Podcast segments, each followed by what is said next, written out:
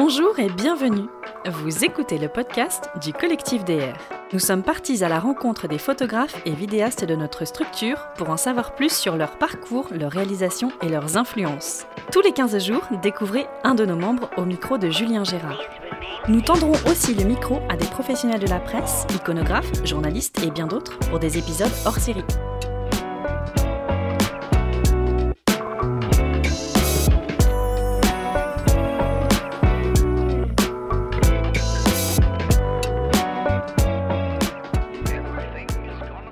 Bonjour et bienvenue sur ce nouvel épisode du podcast du collectif DR. Je suis aujourd'hui à Toulouse avec Romain Martin.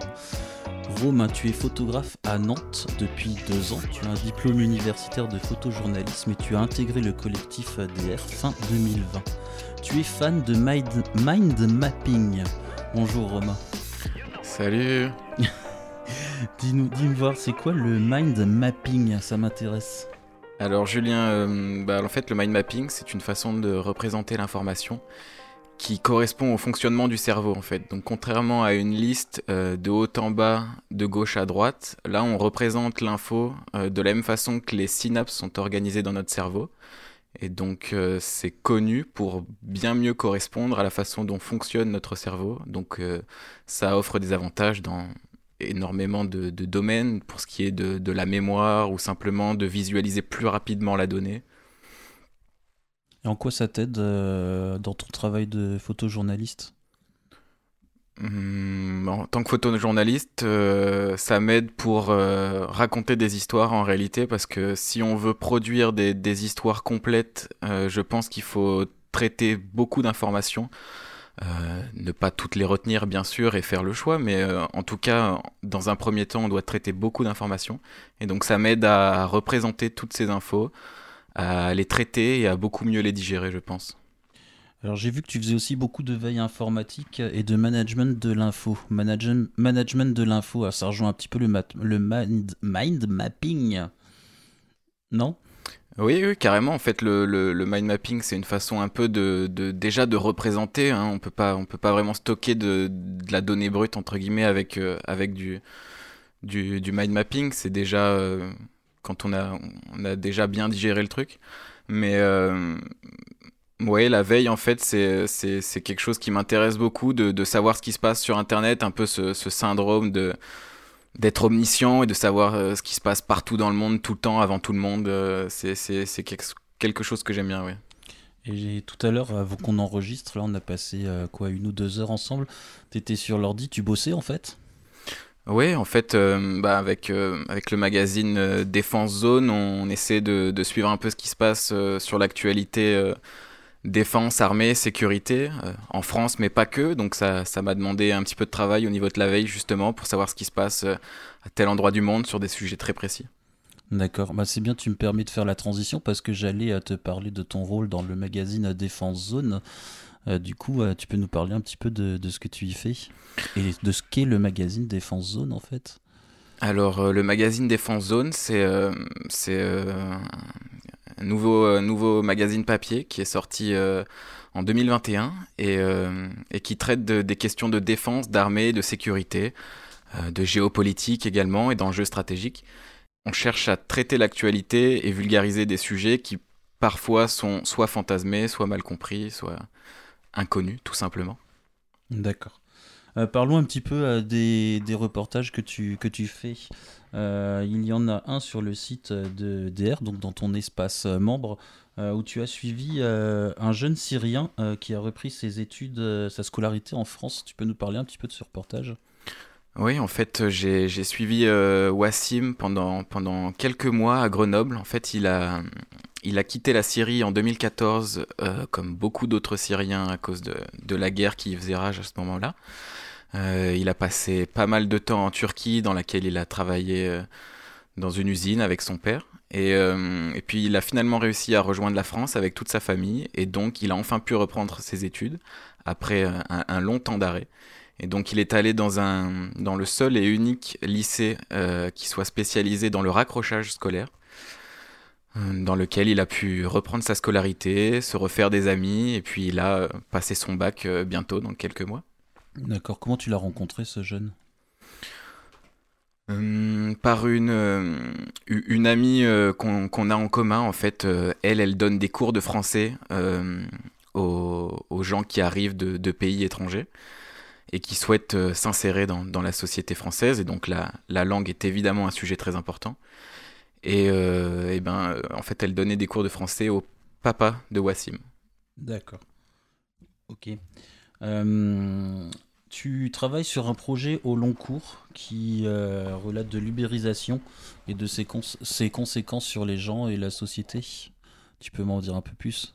Ouais, en fait, l'ubérisation, c'est un, euh, un, mot un peu valise qui touche à énormément de choses. Et toutes ces choses-là m'intéressent vraiment beaucoup. la façon dont, dont, le travail est fractionné, dont le les sociétés se, se, désagrègent petit à petit et, le, la valeur euh, qu'on accorde au travail euh, est complètement en train de changer. Euh, les, jeunes ne se reconnaissent plus forcément dans les idéaux de travail qu'avaient leurs parents. Mais il y a tellement d'exemples de, choses intéressantes, tout ce qui est les, la façon dont ça, se diffuse, même dans nos villes, dans, les questions relatives à l'urbanisme, avec par exemple le, problème des dark kitchens. Euh, dans les questions de, ce qu'on pourrait clairement appeler de, l'esclavage moderne, dans la, location de comptes euh, Deliveroo euh, à Paris et dans les grandes villes de France. Alors pour ceux qui connaissent pas le concept de Dark Kitchen, tu peux nous expliquer ça?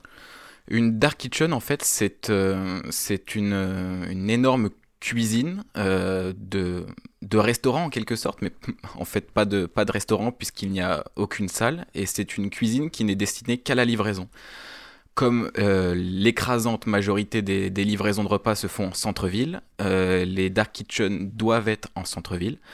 Et pour, pour les, pour les, euh, les villes, c'est vraiment quelque chose de, de, difficile à gérer parce que, parce que vous avez une, une entreprise qui souhaite s'installer euh, en, cœur de ville et qui va récupérer euh, une, grande surface en, en rez-de-chaussée pour y mettre quelque chose qui, qui est comment dire, difficilement adaptable à, ce, à cet endroit-là. En fait, j'avais lu un bouquin sur l'ubérisation dans lequel était cité l'exemple d'une dark, kitchen parisienne euh, dans laquelle il y avait une, très grande chambre froide, en fait.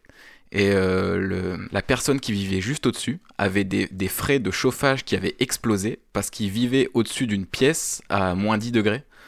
En fait. Et euh, ça, ça a des impacts qu'on ne, qu'on ne pourrait pas soupçonner. Des... Oui, c'est ces, ces impacts-là que tu essayes d'illustrer pour ton projet au long cours, alors par exemple. Celle-là et, et, et, beaucoup d'autres. Oui. D'accord. Et ce sont des enseignes qui, enfin, ce sont des cuisines qui proposent en général plusieurs euh, marques entre guillemets. C'est ça? Ah Oui, des. Euh, euh, tu, tu, tu, parles de marques, mais en réalité, c'est. Des styles de cuisine, genre ils vont avoir une marque pour vendre leur pizza, une marque pour vendre des tacos. E-, exactement, mais c'est tout, tout, ça est très bien marketé, mais mais c'est la même cuisine, c'est les mêmes gens qui préparent la cuisine, mais chaque euh, style, la pizza, le, menu asiatique, etc., euh, tout ça est, est, marketé de telle façon à ce qu'on pense qu'il s'agit d'un autre restaurant ou, ou, euh, ou alors que comment dire qu'il y a une expertise propre à chaque chaque menu alors qu'en réalité tous les plats sont fabriqués au même endroit par les mêmes personnes. D'accord. Et euh, alors, tout ce qui est dark kitchen, ubérisation, c'est des sujets qui sont quand même un petit peu euh, sensibles et pas forcément bien vus euh, par, par le grand public.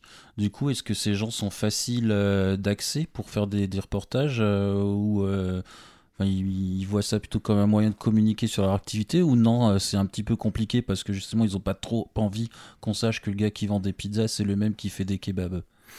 Ouais, non, en effet, euh, c'est, pas toujours simple, et puis c'est, euh, c'est un petit peu, on est, on est un peu là euh, pour, pour casser la magie, quoi. Donc, donc dans tous les cas, ils seront pas très contents de nous recevoir dans un premier temps, donc faut essayer de petit à petit se faire des contacts avec les livreurs qui, qui, qui n'ont pas de, qui pas de papier français, et qui donc théoriquement n'auraient pas le droit de créer un statut d'auto-entrepreneur d'auto-entrepreneurs pour pouvoir faire de la livraison, par exemple. C'est des gens qui, qui sont dans des situations très difficiles euh, que, que j'hésite pas à qualifier d'esclavage moderne. Et du coup, euh, c'est des gens, par exemple, qui, qui, sont très craintifs, et c'est normal, qui sont difficiles à approcher. Alors Dark Kitchen, euh, bon ubérisation qui vient du, de la marque Uber qu'on connaît tous.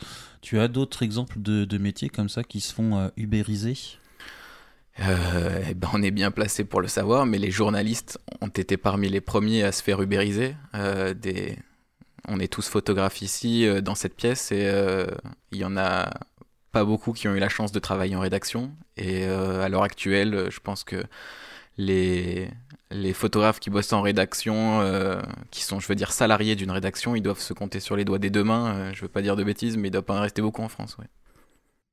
Bah écoute, je te remercie euh, Romain, et bah, à très bientôt. Merci à toi Julien. Au revoir tout le monde. Vous avez aimé cet épisode? Vous pouvez nous soutenir en allant mettre 5 étoiles et un commentaire sur Apple Podcast. Vous pouvez aussi nous suivre sur les réseaux sociaux. À très bientôt dans un nouvel épisode du podcast du collectif DR.